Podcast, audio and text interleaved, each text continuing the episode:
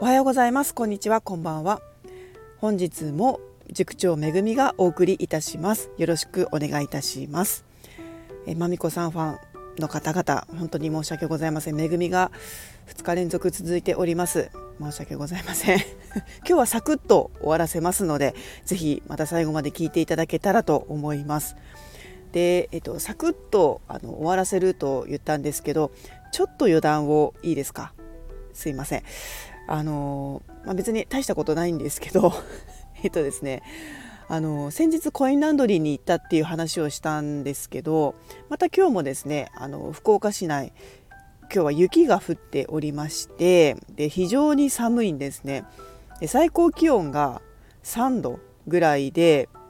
まあ、なかなか上がらないということで、まあ、今日もまああの洗濯物が乾かないということで朝からコインランドリーにね走ってきたんですけどコインランドリー大好きかっていう感じなんですけどもう本当に乾かないですよででですねであのコインランドリーに行きましたで1人お一人で女性が先に入られててでああの女性の方いらっしゃるなっていう感じであのその方横目にあの自分のねうちの我が家のあの洗濯物を入れ込んでたんですよ。そしたらその方がスーッと寄ってきて「あのすいません」みたいな感じであの話しかけてこられて「あのこっちのあの洗濯物はあそのその方はですね台湾人です」って最初にあの伝えてきたんですよ。あのだあの私台湾人ですって言ってであのここあの洗濯とあの乾燥一緒って聞いて 聞いてきたんですね。で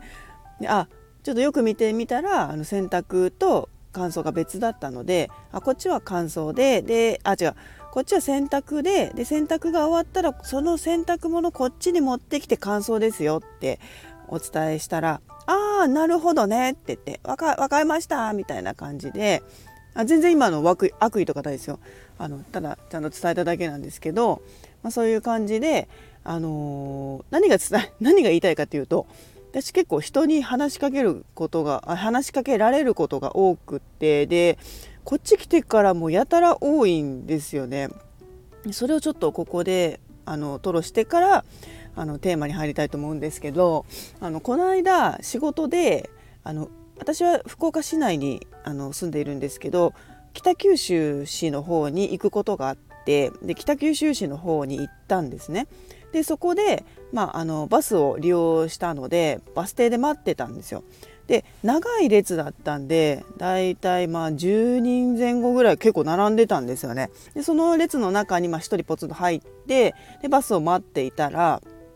あの女性の方がねこうスーってスーって私の方に寄ってきて「あのすいません」ってここのバスどこどこに向かいますか?」って聞いてきたんですよね。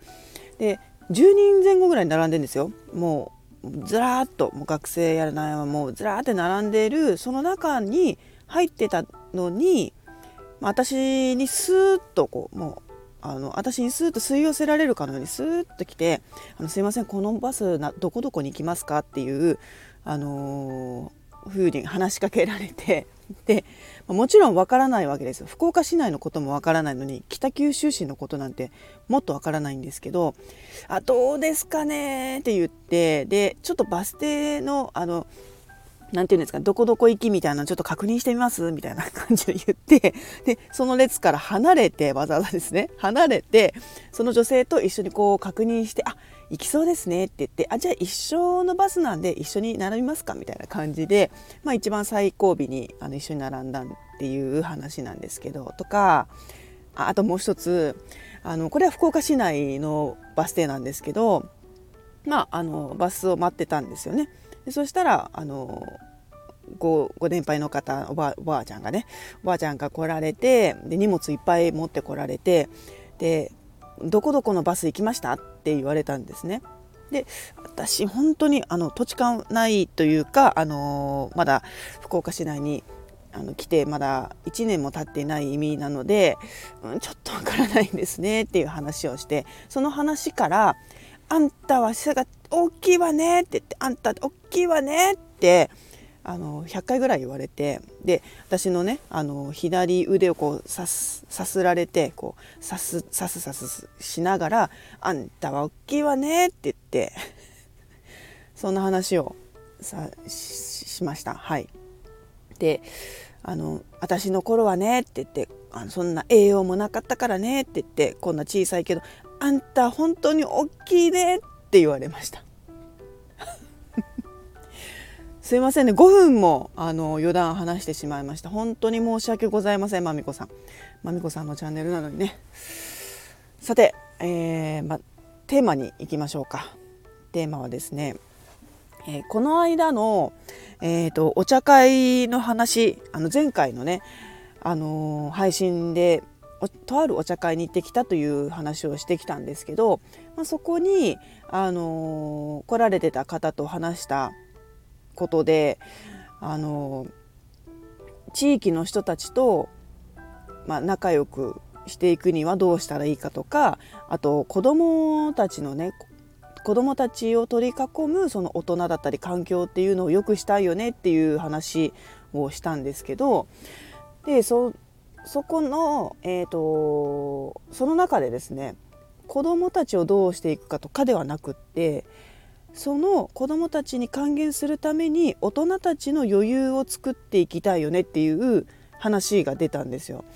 でその話すごく共感してそう本当そうだなって思ったんですけど大人のそのゆとりというか余裕がないと子供にもそれが行きがちというかあのイライラがねあの伝染して